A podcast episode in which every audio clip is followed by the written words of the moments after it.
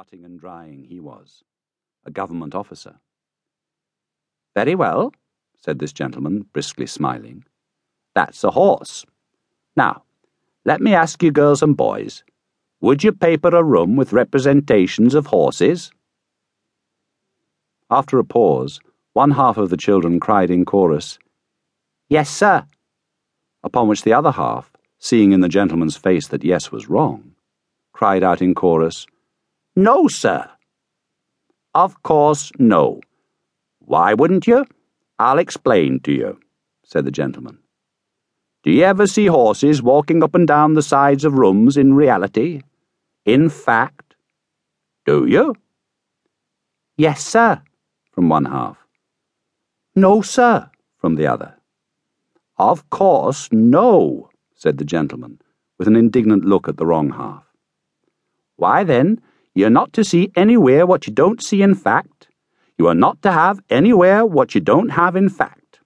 What is called taste is only another name for fact. Thomas Gradgrind nodded his approbation. This is a new principle, a discovery, a great discovery, said the gentleman.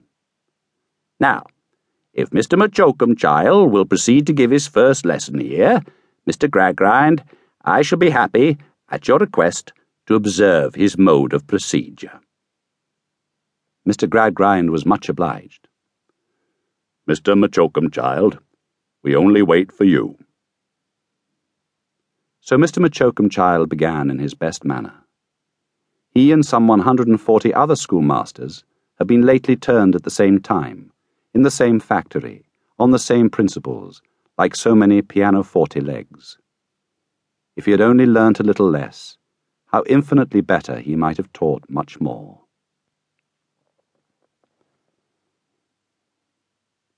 Mr. Gradgrind walked homeward from the school, in a state of considerable satisfaction.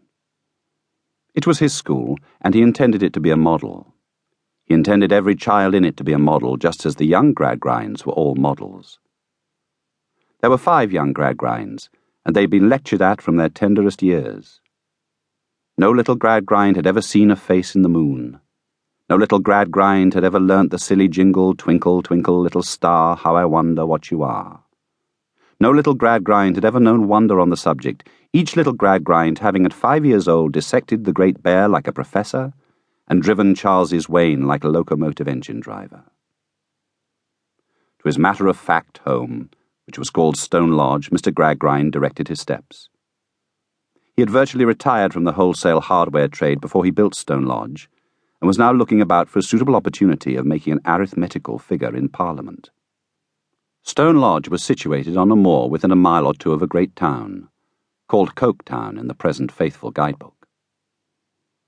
He had reached the neutral ground upon the outskirts of the town, which was neither town nor country, when his ears were invaded by the sound of music.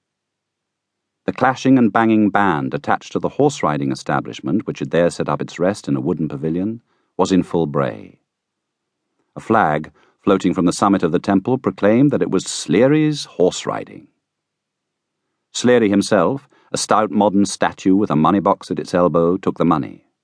Miss Josephine Sleary was then inaugurating the entertainments with her graceful equestrian Tyrolean flower act.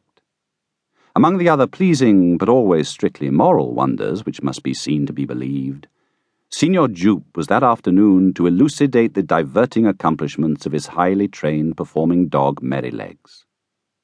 He was also to exhibit his astounding feat of throwing 7,500 weight in rapid succession backhanded over his head, thus forming a fountain of solid iron in mid-air, a feat never before attempted in this or any other country. Thomas Gradgrind took no heed of these trivialities, of course, and passed on as a practical man ought to pass on. But the turning of the road took him by the back of the booth, and at the back of the booth a number of children were congregated striving to peep in at the hidden glories of the place. This brought him to a stop. He took his eyeglass out of his waistcoat to look for any child he knew by name and might order off. What did he then behold but his own metallurgical Louisa peeping with all her might through a hole in a deal board, and his own mathematical Thomas abasing himself on the ground to catch but a hoof of the graceful equestrian Tyrolean flower act? Dumb with amazement, Mr. Gradgrind laid his hand upon each erring